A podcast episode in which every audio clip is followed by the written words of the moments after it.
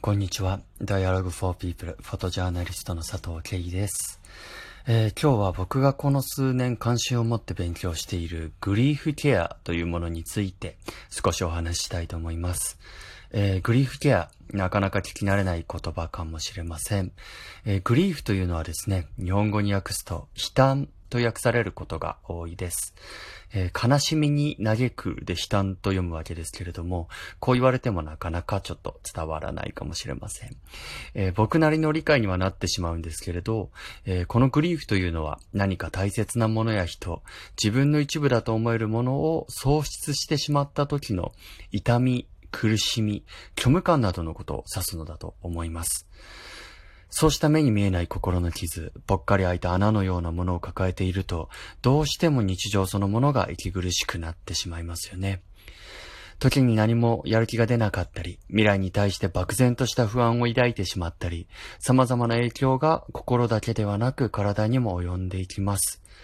そうした痛み、苦しみとどう向き合っていくのか、そういったことを考え実践していくのがグリーフケアになります。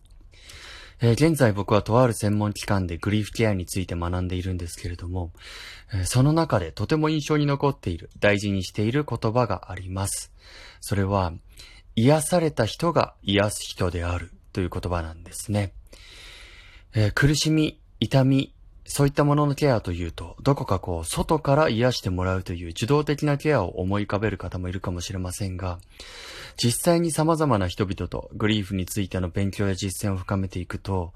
実はそうした痛み、苦しみを癒していくのは自分自身なんじゃないのかな、ということに気づいていくようになります。えー、もちろんこれも僕の一面的なグリーフケアの理解でしかないので、そうした一つの見方として聞いていただけたらとは思うんですけれども、えー、そういうふうに思うようになったのは、えー、単にグリーフケアの勉強をしてきたからというだけではなくて、え僕自身の経験も大きいのではないのかなと思います。え僕の人生を振り返ってみると、幼い頃から繰り返し死別を経験してきてるんですね。えー、一番初めに死というものを、えー、自分自身で認識したのは、小学校低学年の頃、弟が小児がんで亡くなった時初めて、人は死んだらどうなるのだろうと思ったことを覚えています。えー、その後姉が亡くなった時には、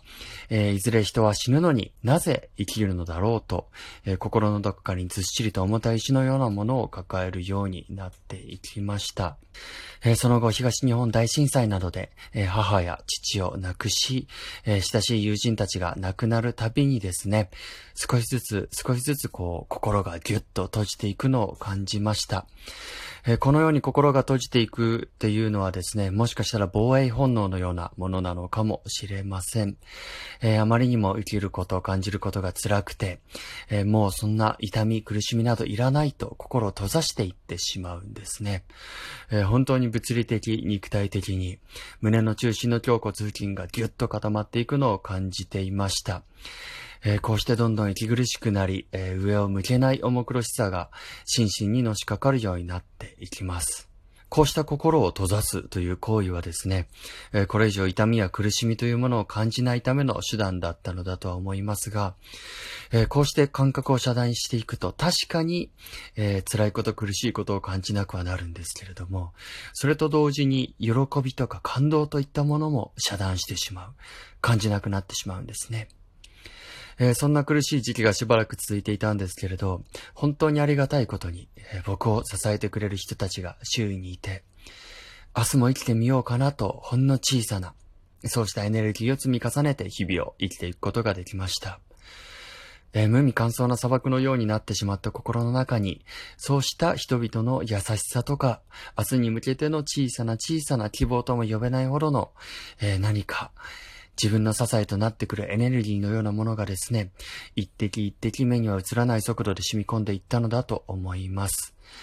えー、僕はもともと岩手の、えー、田舎の生まれで自然と触れたり、絵を描いたり、詩や物語を作ったり、そうやってのんびりと過ごすことが好きでした。えー、世話しない社会の中にいると、そうした時間は無駄な時間として、どんどん隅に追いやられてしまいますけれど、本当は自分自身の奥底にいる、本当の自分自身の、えー、栄養素としてはそういった時間が欠かせないものだったのではないのかなと、今では思います。えー、そうして自然と触れたりですね、たわいもない創作活動に没頭していくことで、えー、季節の移り変わりを心身で感じるとともに、少しずつ自分でもわかるぐらい生命力が戻ってきていることを感じるようになりました。僕の著書に幸せの牛乳という岩手の酪農家の中原正さんを主人公にした児童書があるんですけれど、その中原さんがある日、こんなことを言っていたんですね。ここはものすごい豪雪地帯だからね。毎年本当に多くの雪が降る。それは過酷な環境のように思えるけれど、実は雪っていうのは大地の布団でもあるんだよ。例えば、雨が降っても大地に水分が供給されるけれど、そのほとんどは表面を流れるだけで、地下深くまでは染み込まない。ところがね、雪は違うんだ。雪って、表面と地面に接している側とどっちから溶けるか知ってる？大地と触れている側から地熱で少しずつ溶けていくんだよ。太陽の光なんか届かないのに、じわじわ、じわじわ、大地に水分を染み渡らせる。冬っていうのは、決して命のない季節なんかではなくて、実は目に見えないところで命を育んでいる季節なんだ。その言葉を聞いてですね、えー、僕は人間の心ももしかしたら同じように四季が巡っていくものなのではないのかなと感じるようになりました。えー、心の冬のような季節、何もかもが辛く苦しいように思える時期というのは、実は春に芽吹く命を育むための冬のような季節なのかもしれません。えー、雪の積もった山と同じく、表面的には命一つないモノトーンな世界に思えますが、えー、その奥底ではじわりじわりと生命力が育まれていっているのかもしれません。えー、そうした経験から徐々に少しずつ胸のしこりが緩み、また僕の世界にも色彩と喜びが戻ってきました。で、そうして心が緩んでいくとですね、もちろん、それと同時に、過去のグリーフに起因する痛みや苦しみというものを感じるようになります。ところが、こうして季節が一巡した後の僕にとってはですね、その痛みというのはすでに自分の一部になっているものでもあるんですね。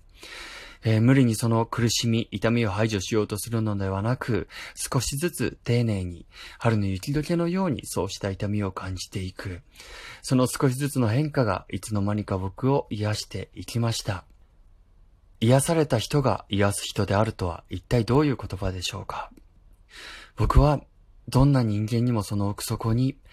えー、外の世界の季節の循環にも劣らない生命力を抱えているのだと思っています。そういった生命力を自分自身で実感し、知ることで、傷ついた誰かに大丈夫だよと声や思いを投げかけられること。それがこの言葉の意味するところではないのかなと僕は考えています。えー、まだまだ歩み始めたグリーフケアの道ですが、今後も色々と勉強、学びを続けていきたいと思っています。えー、少し長くなってしまいましたが、最後までお聴きください。ありがとうございました。D4P Radio